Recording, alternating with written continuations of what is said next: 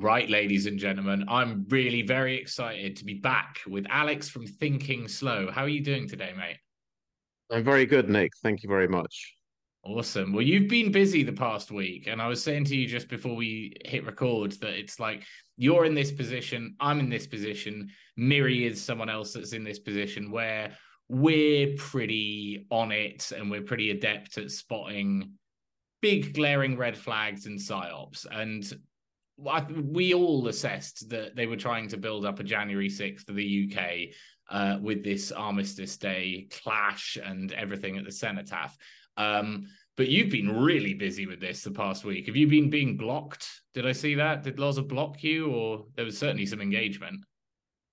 Yeah, I mean it's it's sort of starting a little bit at the tail end, but it's the it's the post um, Saturday the eleventh uh, what actually happened, and of course you know, I asked an obvious question that these uh, guys who I call the provocateurs, the Douglas Murrays and the Loza Foxes, um, they were encouraging people, as you said, to have this sort of engineering a clash deliberately on on the Saturday.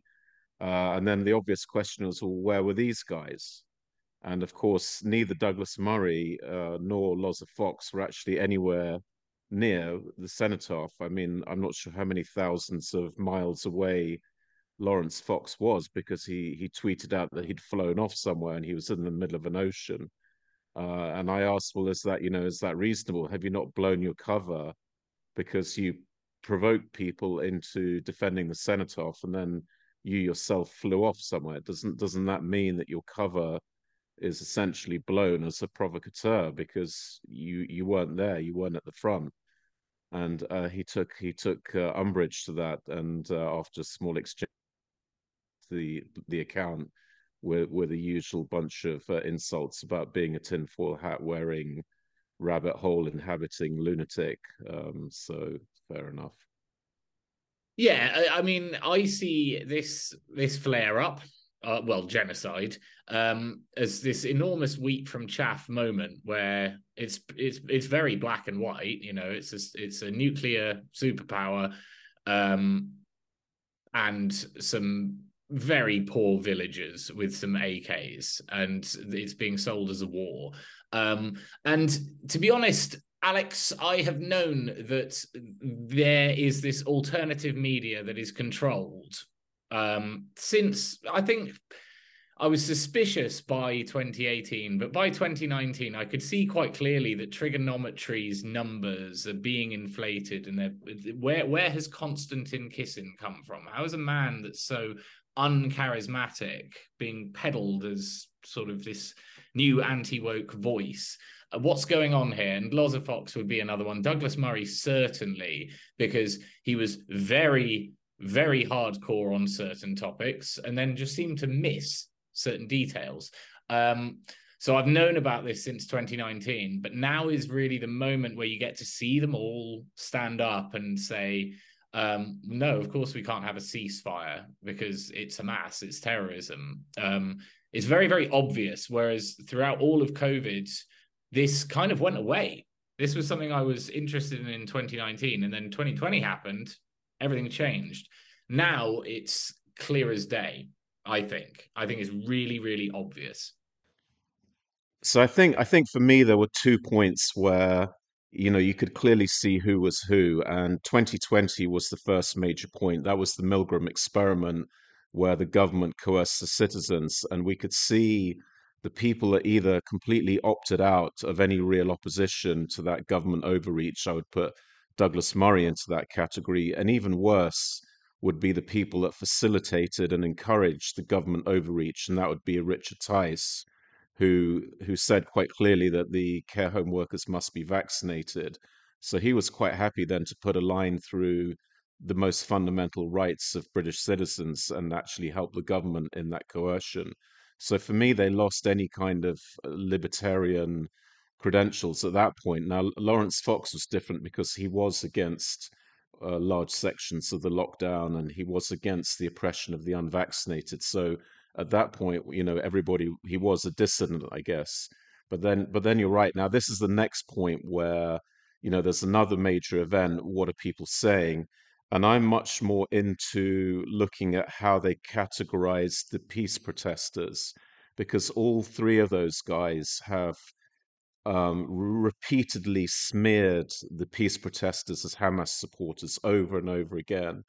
It's a complete smear. It's a complete lie. Um, the vast majority of people I you know that I've seen on on on news footage, I wasn't there myself. You know, even that news footage says these guys are here protesting peacefully. They're against war. Uh, they weren't chanting any kind of jihadi slogans, and there was no signs of serious anti-Semitism anywhere. But you know, even knowing that, those were the facts. Even with those facts, the Tices, the Douglas Murrays, and the Lawrence Foxes continue to smear the peace movement as terrorist supporters, and that that to me is where they, as you said, sort of uh, uh showed their hand really at that point. Yeah, and I think it's because of the gravity of it. It is, um, and and it's a mask off moment if you can see what's going on because I think there's been a, an enormous campaign that I can see 10 years of it, of this stuff bubbling up through this network that was known as the intellectual dark web that sort of connects Sam Harris to Jordan Peterson to Joe Rogan. Um, I think they now we will get on to there are enormous problems with Muslim immigration into the UK, and I'm sure both of us would like to see far far less Muslims in the UK. Um, that said, there appears to be an agenda to focus an awful lot of energy straight at Islam from those names that I just mentioned. This is the counter jihad movement. And certainly myself, um, only within the last few weeks, I am just not as scared as they want me to be of the words jihad, Islamist, or um, Intifada or any of this stuff. In fact, I went down to a Palestine little um, mini march in my town um, because there's a lot of Muslims here. And it was amazingly peaceful. It was really, really, really peaceful. Um, so I'm truly not scared of what these names that you've just said, like Loza Fox and um, Douglas Murray, are very clearly pushing. They're very, very clearly pushing that these people are dangerous. I've seen Loza Fox say that, um, oh well, you know, I can't say that I wouldn't shag someone on TV, but apparently it's okay to call to call for death to all Jews on London streets, and it's like that is one hell of a misrepresentation. And so the pattern that you see is that there are an enormous amount of media figures that are not necessarily Jewish um, but they are beholden to this Zionist narrative, and they appear to have been put there. So your Constantines, your Loza Foxes, um, it's it's everyone who's in front of a well polished camera at this point, really. I mean, it's I I you know what I can say is I mean I know that we that there's some pretty good um, evidence that a lot of the work of Tommy Robinson has been funded by organizations uh, sort of affiliated with the sort of Zionist cause. I mean, that that's something I know for sure. We all know for sure. There's been uh, quite a good Guardian investigation on that. Uh, the, the others less so. I mean, we we know where the funding from Reclaim comes from. I, I don't see a I don't see a connection, you know, through that uh, but I can do with uh, Tommy Robinson. And I think the main the main thing for me, as well as the mischaracterization, is the deflection of the sort of anger towards protesters. And you know, I pointed out to someone today that you know the protesters are not sitting there issuing Home Office visas for six hundred thousand people. Those protesters are not the problem. The protesters are the guys upstairs, you know, who are making these immigration decisions. It's not it's not the immigrant that's here; it's the guy that's let them in. Uh, that's the problem. And I think a lot of what these uh, Loza Fox guys uh, and Douglas Murray is is also, you know, misdirection. You're misdirecting people's anger towards um, the, the, the the sort of symptom rather than the cause, and the cause is it, it's always this sort of whoever it is that actually runs the government that's the cause and those are the guys we need to worry about I, you know going out and causing a ruckus with a, a bunch of people on the street is, is it's completely irrelevant i think it's it just plays into the whole divide and conquer you know that we are divided and we fight amongst each other, but it's really the guys upstairs that are, of course, causing all these problems. They're making these decisions to issue 600,000 visas. That's the problem. It's it's not the guy with the placard on Hyde Park. Well, this is one of the interesting things. I think there's, um, you notice that the Free Palestine marches have been going on for a, a, obviously a long time, and they're seen as a left wing cause, and they do bring out a lot of left wing people. And I feel like, uh, like I've been watching a lot of Novara media to get good, honest coverage of Gaza, um, because you get it there, and you certainly don't get that from the right anywhere because it's full spectrum dominance, all the way to basically like Nick Fuentes, who's completely banned off all platforms. You know, it's not rivaling Novara Media. You can't just go find him on YouTube. Um, so where and it's everyone. To, you you can't get fair coverage from the right wing, but you can get it from the left. And so I do believe that there have been these two kind of wars going on. The left wing has been doing its own thing. You had the rise of Jeremy Corbyn in 2017, and the right wing doesn't really look at that um, because you know he's a communist, so we oppose him. But it was a huge deal what was going on there, and the media attack against him.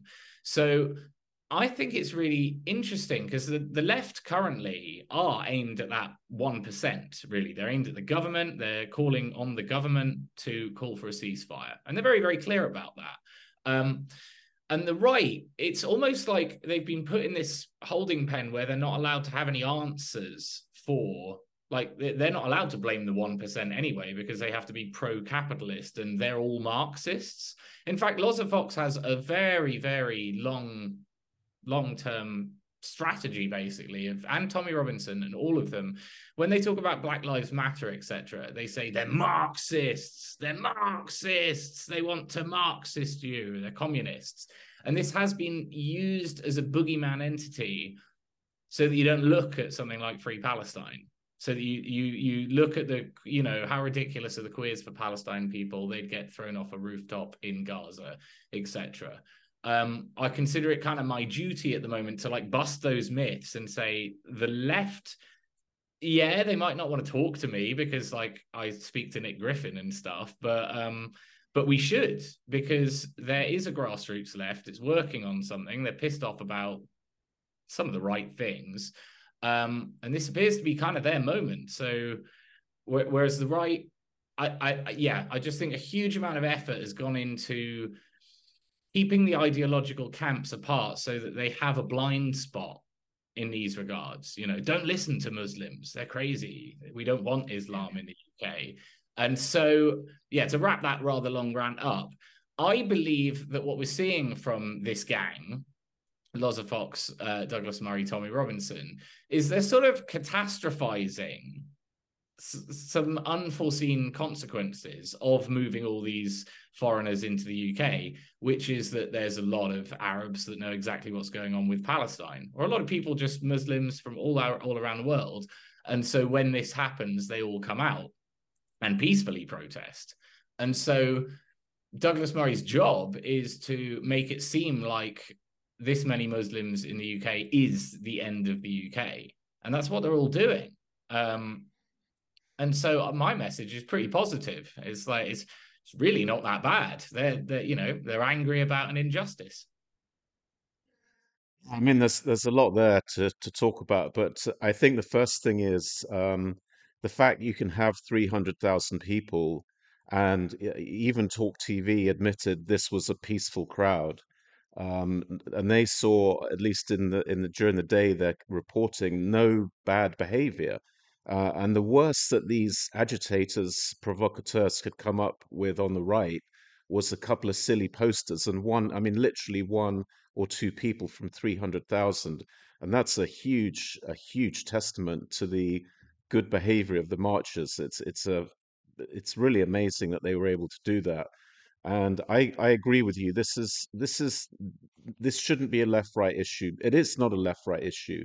I mean, the, the, sort of people I work with were sort of libertarians, and we're opposed to war and killing.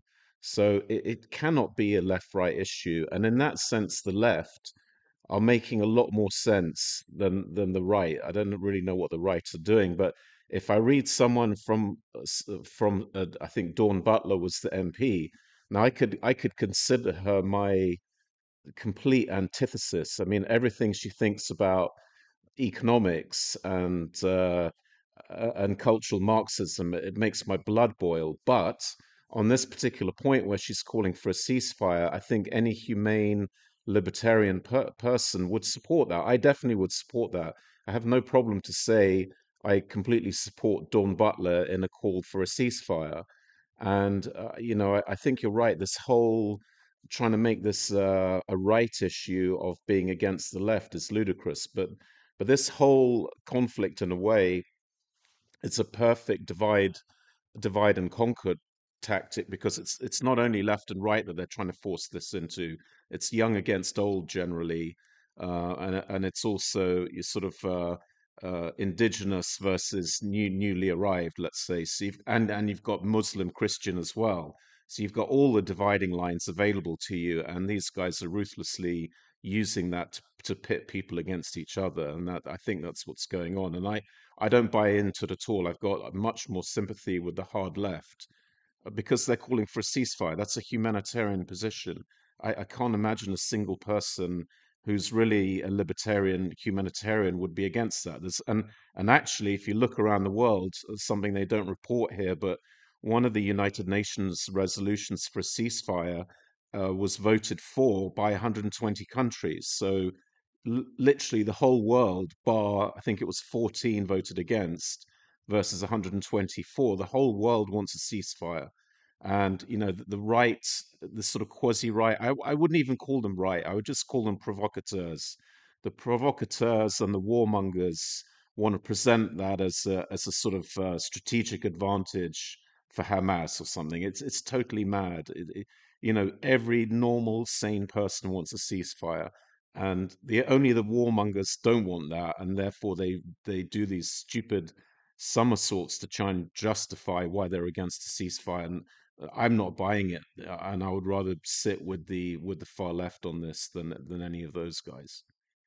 No. Um, should, should we zoom in on what happened on Saturday as well? Because my mm. assessment of yeah, my goal was to get a video out that at least basically warned people, or I did my bit, and I assume that yeah.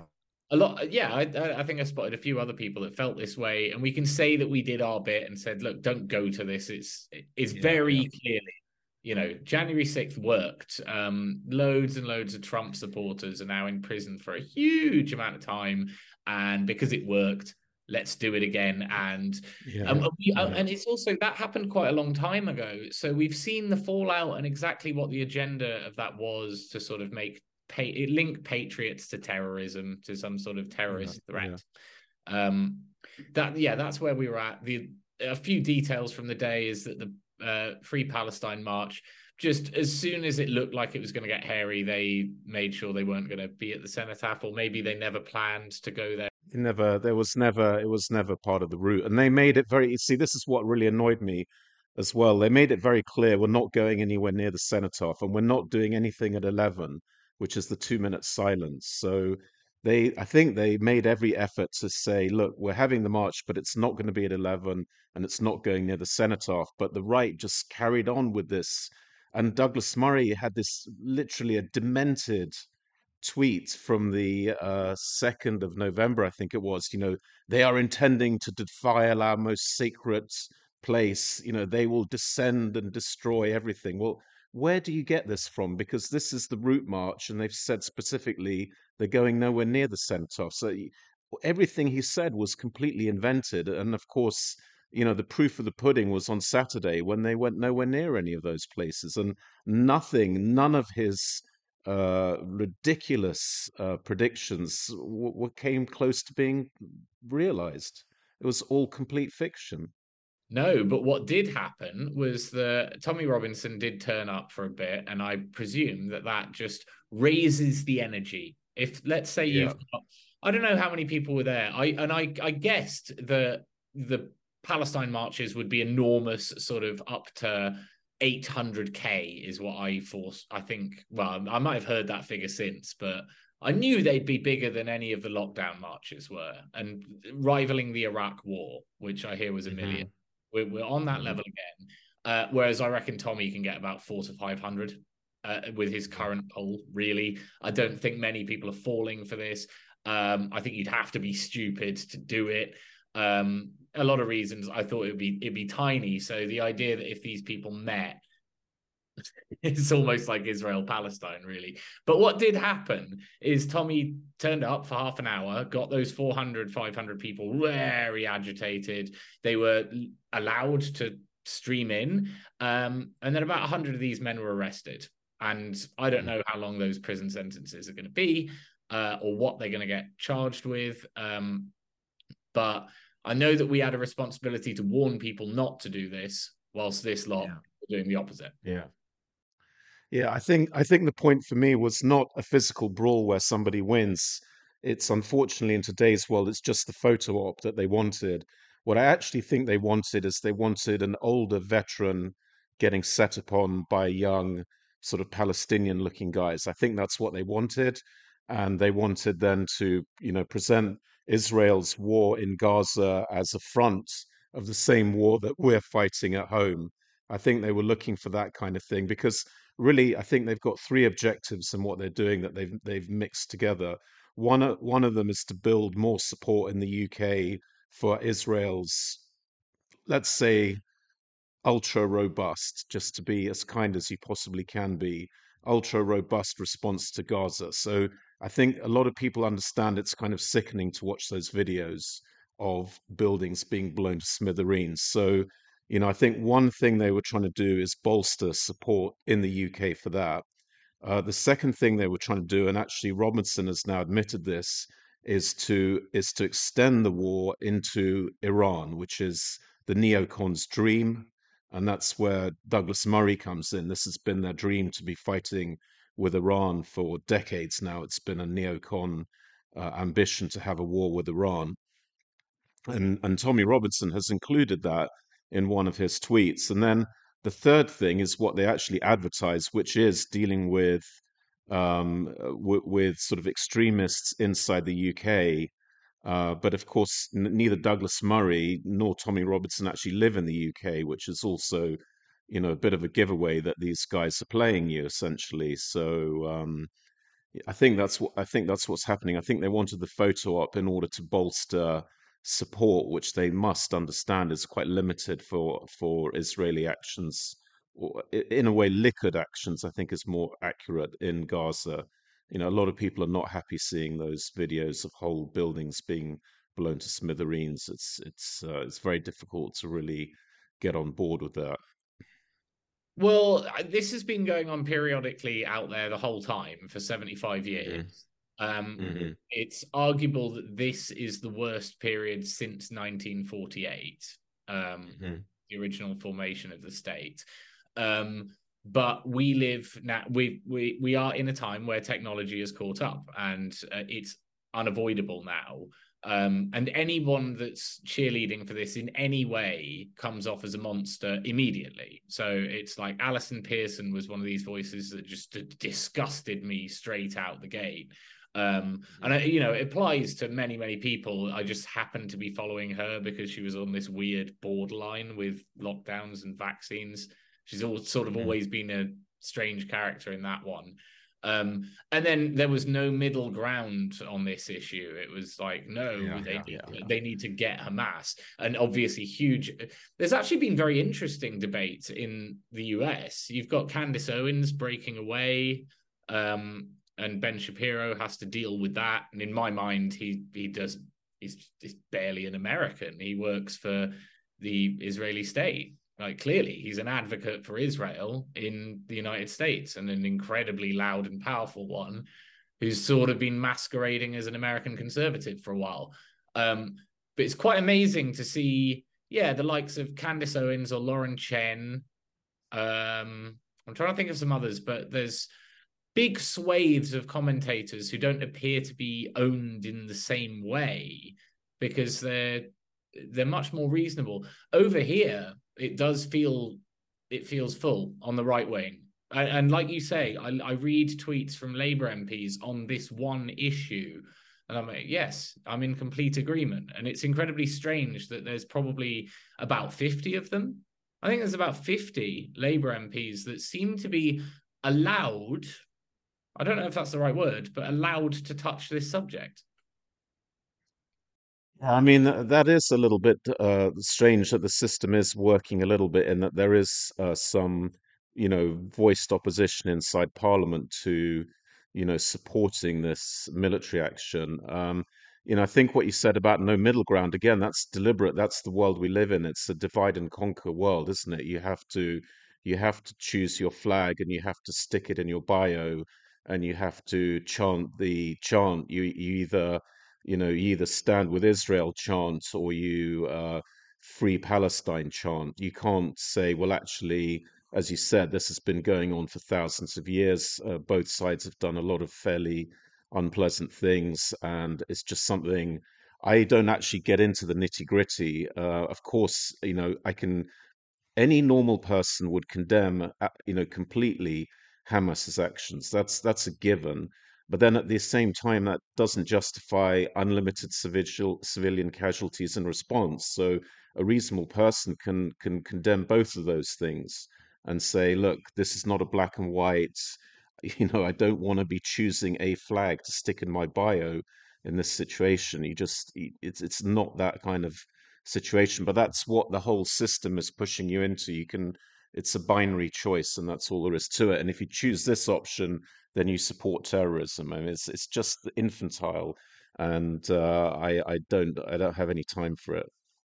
Well, I'll tell you what I I spoke to an imam on Friday night, and I was like, I am a bit befuddled and bemused by Christian leadership at the moment because I consider myself a Christian. The more um, these crises we have to fa- face the harder my faith seems to get and the better a guide for what's actually going on um, christianity as i understand it seems to be. Like the bible does actually explain what's going on right now. Jesus said to love thy neighbor and look at how zionists treat their neighbors. Like you, you can actually use it but um, i've been very dismayed by the Irreverend podcast who came out as they were great against lockdowns and vaccines um, sort of lost us with the royal family and uh, and a few things after that, and then and this it's just like off a cliff. Whereas the Muslim world is united on this, and I asked the imam like.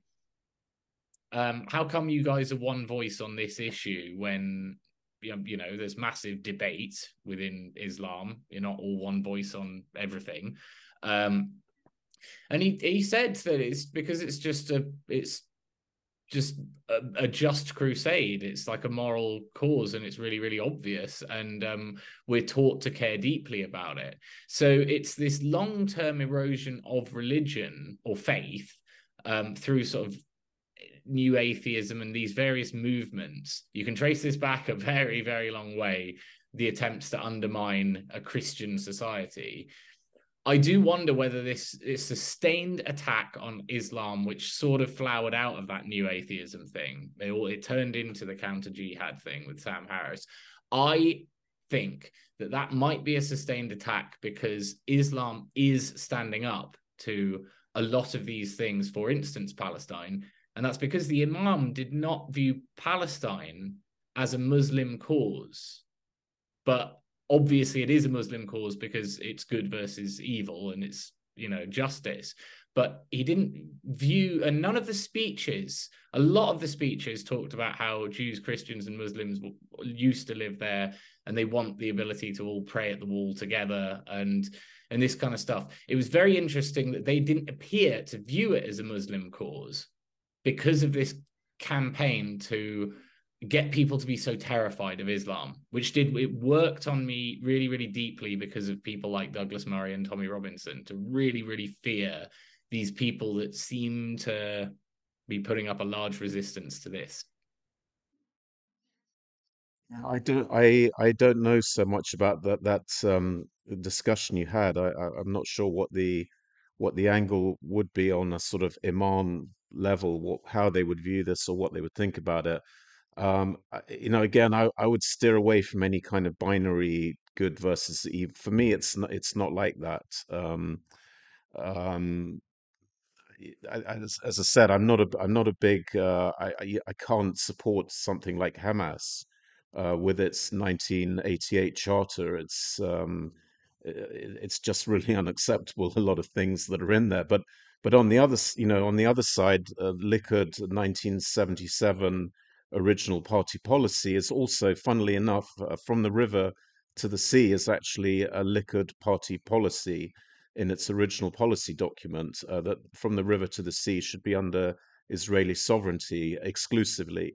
Um, and so it, it's, you know, you, are sort of picking at which is less bad or worse or. It, and it's I don't I can't get get into that. I think you need a tremendous knowledge base of who did what when, uh, and I, I kind of steer away from the actual conflict itself and and making judgment calls. I'm I'm more interested in who's pushing which angle why in inside the UK. That's much more uh, where I can add a bit of value uh, because also we haven't touched on, but social media has been manipulated again uh, in exactly the same way I saw during the Ukraine campaign.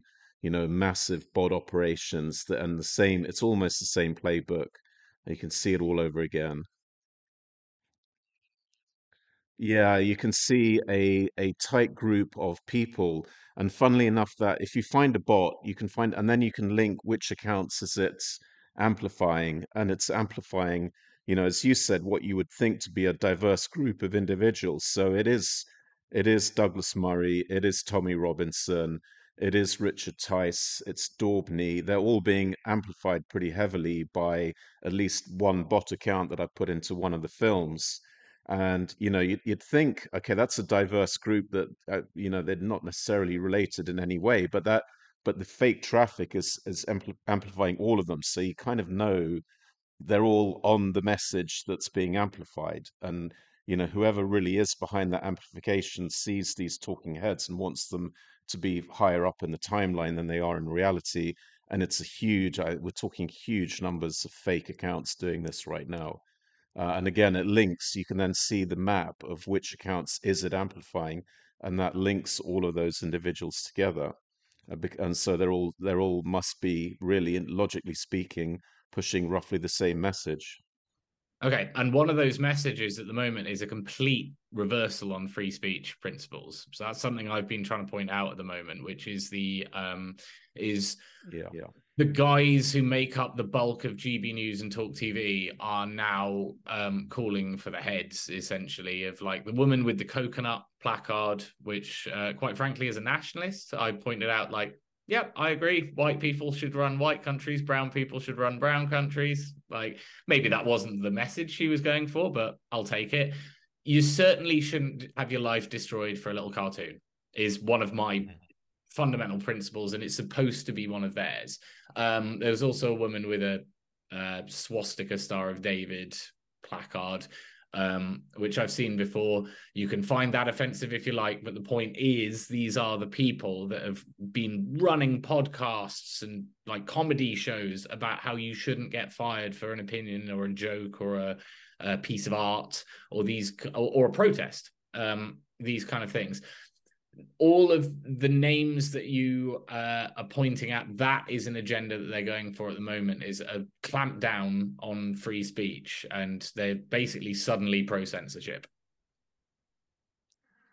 yeah and again it's you know if you look at the dangerous ideology in the uk it's not coming from a, one guy with a silly poster on the hyde park. Um, it's coming from the same sort of political class pushing things like woke ideology on uh, intersectionality that that kind of thinking is very very dangerous and that's what these guys do you know 24 7 and and eh, you know that's so much more dangerous than a guy with a placard and and I agree this I I'm also I also believe that the laws restricting free speech are perfectly adequate you know you've got um, defamation claims that you can make sort of in the civil in the civil courts and then there's a whole load of criminal things about inciting violence and all the rest of it and that's that's fine the limits we have are perfectly adequate but a guy holding a stupid poster doesn't it's not close to any of those things so I think it's ludicrous to be trying to um, arrest people for doing things like that.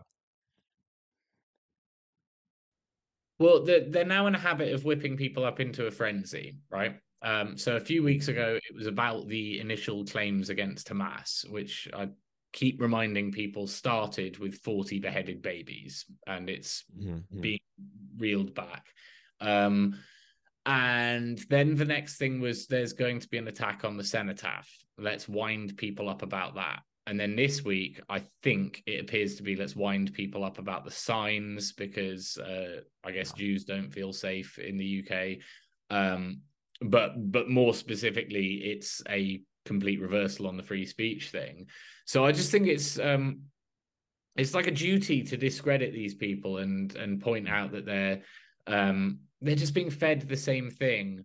Um, but it's remarkably wide because I was pointing. We we should connect Suella Braverman to this because she's put out this resignation letter. And have you read it? Yes. Yeah. Okay. Yeah. Yeah. Yeah. Um, I, you know, that's a that's a big name to be kind of connected to the agenda compared because we were previously talking about Tommy Robinson, Douglas Murray, Loza Fox. This is sort of a a fringe area really compared to Suella Braverman, but I do from from it looks she was putting out the same basic messaging as the rest of them. The cenotaph is at risk, and now we've got this situation where it's being used. I don't know how it's being used yet. Can you have you got yeah. thoughts on the letter? Yeah, uh, well, I just going back to to your point about the hate speech. I think you're right that it the reason it does feel like clutching at straws because, the, as I said, the three hundred thousand people were essentially impeccably behaved on the day, and and nothing really happened. Uh, certainly from the Free Palestine March. So, what these provocateurs are left with is sort of it, it's offense archaeology in the same way that the woke mob would would go after somebody for a you know a tweet from 10 years ago that there's nothing there was no substantive issue there's nothing no bad behavior criminal behavior violence to go after the uh, anti-war marchers so they're left sort of clutching at straws like oh look we found a guy with a silly poster. And i, th- I think that's what it is because their plan a of actually inciting violence didn't work. So you're, you're left with these slightly silly, um, you know, they sung the wrong song or they they had the wrong placard kind of thing. So I think you're right there that it's it's clutching at straws. But um, on the Braverman thing, um, I, you know, as I said at the beginning, I think these smear campaigns against uh, anti-war protesters, where you either label them as sort of uh, terrorist supporters or friends of Hamas or whatever, it's totally outrageous. I think she called them hate marches. Uh, I think that's so despicable because, um, as I said, in, in the group of people I know who are anti war, uh, it's just a completely natural humanitarian position to take to be against war. I mean, it, it's the most basic, fundamental human position you could ever have about anything.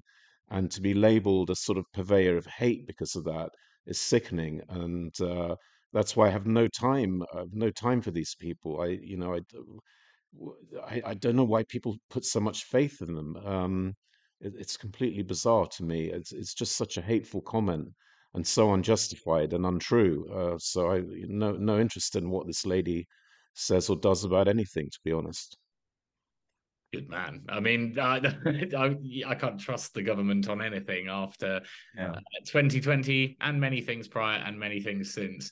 Um, yeah. So, this, so I'm treating them all with suspicion anyway.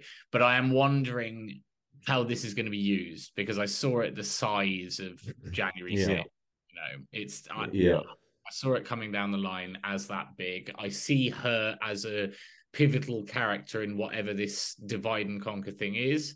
Um, it seems like she is sort of being sold as a character that was actually against immigration and actually stood up for the British man or something. I think that's the way they're going to try and use it. Uh, but then, but the other thing to note is that um, I've I've done a fair bit of mocking of the guys that um, showed up at the cenotaph, but I will point out that they were lured into a trap and they were wound up and they um, some of them will have their lives destroyed by the state for not really doing anything wrong because none of them came there with the intention.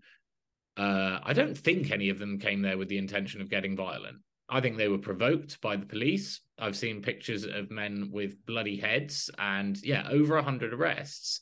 Uh, and I believe that's because Tommy Robinson shows up and there's loads of horses around and you're outside number 10 and it's all manic and stuff just happens. Like um, I've been in a kettle before, or a few kettles. Um, that became a term in I think about 2012, or it was after Occupy Wall Street and various global movement attached to that.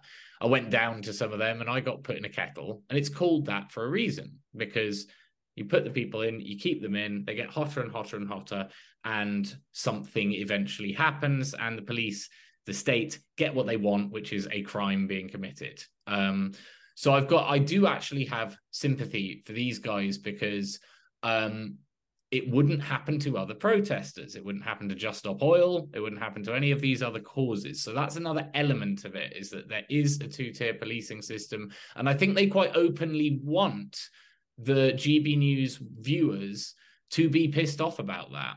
I think they want them to know that there's a two tier policing system compared to these different protesters and, and be enraged about it. Yeah, I mean that's the, the thing that worries me most about this actually is that the the likes of Tice, uh, Douglas Murray, I think his speech was borderline insane on on that uh, Anderson interview. Uh, you know, they're running the police down and they're openly saying that the police are losing control. And Murray said, you know, the citizens need to step in. I mean, you are talking like complete anarchy at that point. So these guys running down the police all the time, I think, is is just monumentally dangerous. Uh, yes, there's a problem with two-tier policing, but again, you know, who's who's responsible for that? You know, we're we're we're sort of shouting and waving our fists at the pr- protesters at the peace rally, but the the two-tier policing has been a, a process over 20 years, 15 years. Um, you know, UK Column warned about this uh, common purpose years ago, uh, and the and the uh, Tories have just let this happen year in year out. You know, and actually, in a lot of this kind of weird wokeification, they they've had a finger in it as well. So, again, the idea that uh, Suella Braverman has been a part of this system comes out as some kind of heroine, it just just to me, I find amazing and and people buy this you know that you know they as people i know who have been dissidents all of a sudden are all excited about you know suella's run at the leadership well all of these things that are causing us problems mass immigration wokeification of the of the civil service um, et cetera, et have all been on their watch. I mean, it's been going on for decades. Uh, so I, I, I just don't understand why people refuse to accept that simple reality, and they they believe in this fantasy that you know there'll be a sort of uh, the the white knights of the Tory party will come in and save everything. It's mad in my view. Oh, it's completely bizarre, especially because like I've been watching this since basically Brexit. That's when I took a, a a heightened interest in um, politics is after the referendum. So I followed, you know, the um, 1922 committee and all this stuff, and these names that you'd see, like Graham Brady, who seemed to be quite sound uh, on the anti woke thing prior to 2020. And then the vaccines and the lockdowns come along, and no one's got any principles, and you get, and you suspiciously get, um, you know, Christopher Chope standing up one moment and then sitting down. Um, and was it Charles Walker standing up for a bit and then sitting down? And then Andrew Bridgen standing up for an extended period of time to play Divide and Conquer. And then no one else is standing up. And I'm like, there's been a whole load of people that should be forming a coalition and they and they just never do it. So the whole system is false. Now, I believe that they're putting off a general election because both parties are going to absolutely hemorrhage. I think an enormous no- number of people know that the Conservatives they've had 13 years and every pledge that they've had they've done way the opposite. You know mass immigration under the 13 years of the tories is way worse than anything tony blair did. So you don't get to blame labor no more. Uh, i think a lot of people have got that message um, and Labour, wow, they're going to lose a tremendous amount of votes over what's going on right now. Um, and therefore, I think they're not calling the election. And I think that's the most fertile time to just change people's minds. That would be the time when they call the election. That's when I'd most want to go out and like cause a bit of trouble at hustings and that. Because um, are you in the you in the same position as me, where basically I would like to see the least voting uh, that we can get because I want as little faith in the system as possible. I believe that when absolutely no one believes in it, then you reach a tipping point. Yeah. Well, just coming back to your first point, I'd I'd give a, I'd give more credit to the Tory backbenchers. To be fair, I think there have been some really good guys, um, but I think it's so typical of the system that you don't know who they are. I think one guy we've been looking at on the vaccine debate was a guy called Wragg, I think W R A G G, who did a fantastic job, but you never hear of these people. And it's like not a coincidence that the guy and you, the names you mentioned, they're backbenchers. I think that's deliberate. The guys with their snouts in the trough, uh, you know, close to power, are the bad guys. And I do think you have a, a bunch of good backbenchers. Uh, but, you know, because they're good guys in a way, they are on the back bench because I think a lot of the guys on the front bench have sold their souls somewhere down uh, down the line. Uh, but uh, there were good Tory backbenchers, and one of the issues we got involved in and still involved in is the forced coercion uh, vaccination for care home workers. And there were a couple of good backbenchers that stood up and said this this is unethical, and that that's all there is to it. There's no nothing more to debate on this subject. So I, I would give those guys a little bit of credit, but there's a small minority, and as I said, they're on the back bench. But in terms of collapsing the faith in the system, I mean, inevitably, you know, it's it's the na- nature of cycles that you you will hit a low point at some at some point in time from which you can you know build. I don't want to say build back better, but uh, you can build back from. Um, and I, I don't think we're there yet. Now, you know w- w- you know i think for the for the globalists who actually kind of run the show i don't really think they care you know who votes for who or what the turnout is um so i'm not sure yeah i i don't know is the answer. I mean i don't think you know i'm i think if there is a way out it's going to be maybe one of these curveball suggestions like neil oliver has of direct democracy uh, there could be some curveballs in that, that come in and actually change the system because I think the two party system, they don't care how many people vote, don't vote. I don't think they even care who actually gets returned into parliament because, as you said, a lot of what the Conservatives have done has been the diametric opposite of what people wanted. Um, so, you know, I think for me, not yeah, not voting for the two main parties. Uh, that's a good idea, and that would be a good signal. But it, it's it's we're not at the point of having a really realistic third party that would actually, you know, do some of the things we'd like them to do. That's that's the problem. So that's a sort of long long way of saying I don't really know.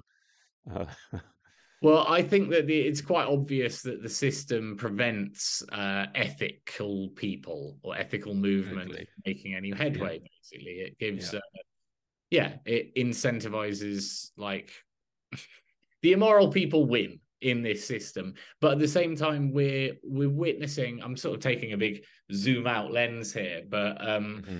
the lies of the system have become inconsistent. The sort of diversity is our strength doesn't work anymore.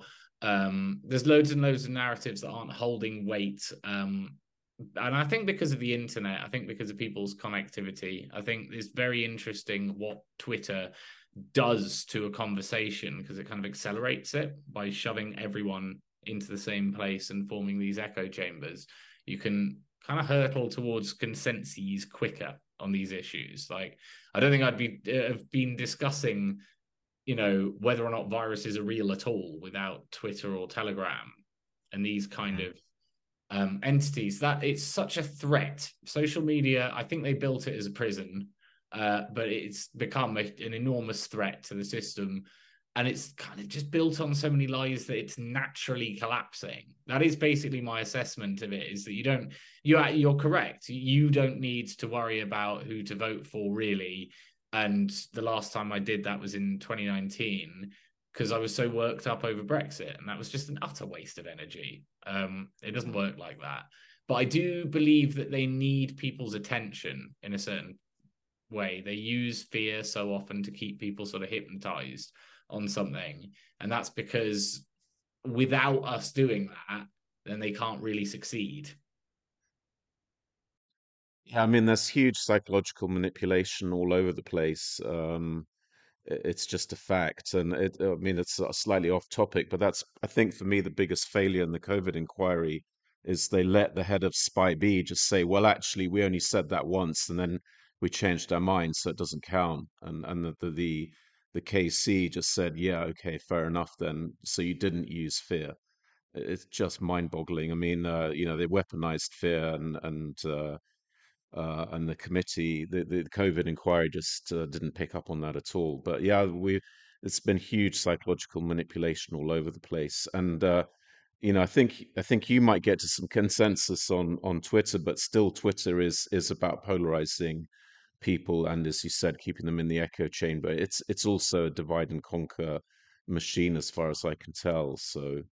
Uh, I haven't really seen any of those kind of um, consensuses uh, de- developing there, just more polarization, people throwing mud at each other and getting angry, including me.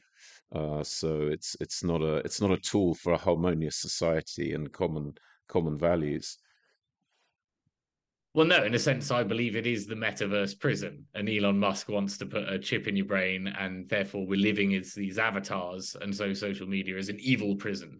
But at the same time, lot of footage of what's actually going on um, that wouldn't have yeah. been there, you know, 50, yeah. 60 years ago.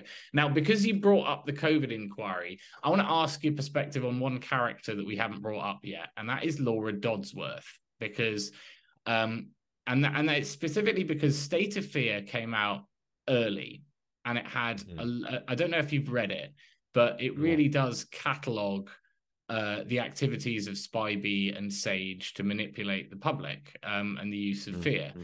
It's it it really covers it in extreme detail with a direct line to uh, some pretty important people for quotes. Uh, very very shocking read. But I've got her pegged like Douglas Murray as one of these characters that, that quite frankly, doesn't make any sense from where I'm sitting mm-hmm. now. Um, mm-hmm, mm-hmm. The analogy would be I read Strange Death of Europe. It's all true. It terrified the pants out of me and radicalized me to that basic position of being sternly against mass immigration. Um, State of Fear, I mean, I was already heavily anti lockdown and all of this other stuff, but it explained it in the same detail. And so I believe it's serving the same purpose. Um, so I don't know if you've zoomed in on her at all and you've got any thoughts.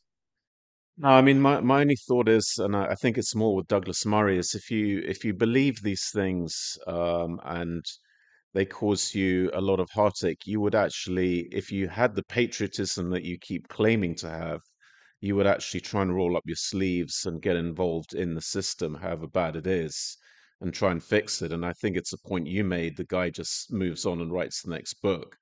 Um, you know, and that to me is always a little bit suspicious. I mean, not every author can be a political campaigner, but you know there must be a bit more. There must be a bit more sort of genuine effort at fixing some of the problems you've identified. Otherwise, it just becomes some, almost a money making exercise just to write something great and then move on to the next subject. I that kind of causes me a bit of a uh, heartache, and of course, the madness of crowds is the ultimate lunacy having written the book and having the crowd having gone mad, he was just nowhere to be seen. Uh, which is, I, I find that that, that that speaks of sort of a lack of in, integrity and, and genuine care for what he's writing about, really. Yeah, I'll tell you what. I watched Novara Media, and um, I'm weirdly getting more and more taken by Aaron Bastani because he he says certain things that uh, uh, he's got an interesting perspective. I don't know how much I agree with him at this point. I hope I'm not being radicalized into becoming a, a Marxist. Um, don't feel like I am. But what he said about Douglas Murray was really interesting because it was a character assessment. It was saying, I've never seen him say a single nice thing about anyone. He appears mm-hmm. to be mm. just a sort of sardonic sadist. And he compared him to Peter Hitchens, who interestingly you would sort of see as a human black pill. But he says that he he likes having back and forth with Peter Hitchens and not with Douglas Murray, and it's because there's um, he seems to be relishing being the guy that's telling you it's all over. Though I'm sure you can make that argument about Peter Hitchens, to be fair, but at least Peter Hitchens was was there on lockdown. People argue yeah. that sold out on the vaccine thing, but to be honest, that's just Peter Hitchens. I think he'll yeah. just do that. Well, he's he's if I have a hero, it's got to be Peter Hitchens. Uh, I, I love his work, and uh, I, I just find him a very interesting guy. But uh, you need you need a pinch of salt, of course, because he is quite dour. Um, but uh, that doesn't that doesn't detract from the fact he's right about pretty well everything. So uh, you know, on on the Douglas Murray side, I mean, he is a member of this uh, huge Henry Jackson Society, which is, of course, the ultra hardcore Robert Kagan and company, the, the really crazy, angry neocon warmongers who who just cannot get enough blood, those guys. They are, I would say, fairly evil, uh, to put it mildly. So if you're friends with those guys, you just don't care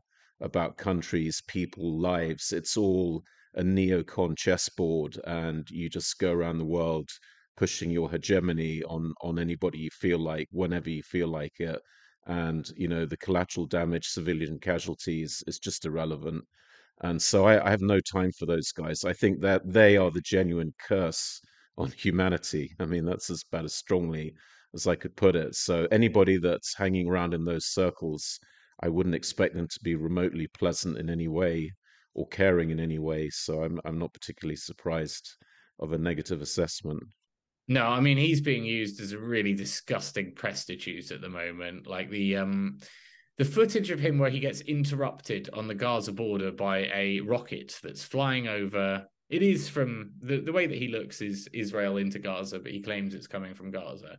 But the sentence that he said, Douglas Murray, before seeing that rocket fly over was um the comparison between Hamas and the Nazis is insufficient. And then he got cut off before he could elaborate on that utterly extraordinary claim. Because if the history is to be believed, the experiments of Joseph Mengele cannot be compared to these children that are being bombed right now. Um, so it's it's he is being paid to yeah to dehumanize people which is a term that has is in a lot of leftist discourse and the right wing aren't really supposed to look at but you can see it full pelt there i think you're right that douglas murray is uniquely evil because he'll allow himself to be used for this so openly he's going on a world tour to justify what's happening it's like he sprinted to the front of the queue and said pick me let me be the guy for the job Mm. Well, I mean, he was he was uh, beginning to get into the collective punishment there being reasonable. That he was quite far down the route of there's no such thing as an innocent Palestinian. Um, you know, they they uh, they put Hamas there, and Hamas thrives off them. Therefore, there's guilt by association. I think he was going. I don't want to paraphrase or misquote, but uh, you know that's where he was heading with that logic. So it's it's pretty bad logic, I would say, when you're talking certainly on with children. I mean, how on earth can you possibly ascribe guilt to children? Uh, just completely weird. But um, yeah, I mean, I he's performing obviously a role that he must want to perform and in some way uh, find rewarding. Well, it's disturbing and that's why we fight against it. So I'm I'm going to wrap up now because we've had our hour. Yeah. But um, no, it's it's been an absolute pleasure, and um, and I do what I'm hopeful about is that I think the longer this goes on, the longer people say, you know, David Kurten is always right about everything. Trust Miri's blog; it's always a great read. Um, we do have a network here that just sees things in the same way. I don't think it's just a bunch of disparate individuals. I also don't think it's dog eat dog, where people are uh, nipping at the heels to be in a hierarchy. UNN, I would chuck in this as well. UNN and, and uh, just consistently great. Um, you know, it, it is happening. It's there. There's a, a big spread of people and there's a big divide between them and what I guess you'd call the grifters and the shills and that. And it's clear as day now. So I'm quite celebratory, really. Good. It's going to be a long process, though. I think it's going to be a long haul. So, uh, but yeah, it's interesting. I think you're right. People are, including me. I mean, uh, you were saying sympathy for the people at the cenotaph. I wouldn't, you know, I wouldn't put it out of question that I I could have been one of those guys five years ago. You know, you listen to Tommy, this is it, let's get the train in, and you're being completely misled and manipulated all the way down. And uh, now I realize that, but you know, years ago I may not have had any even an inkling of that. So. No, but um, but it, it's it's fun trying to be one of the guys who's trying to wave at people on Twitter and go, "Hey, hey, you, you, you haven't seen it." And my weird conclusion is that Nick Griffin is right, but weirdly, so is Jeremy Corbyn. Mm, that is a weird combination. anyway, it's been great to chat. We'll good. do. All right. Um, okay. Yeah. Very good. Okay. Thanks, Nick.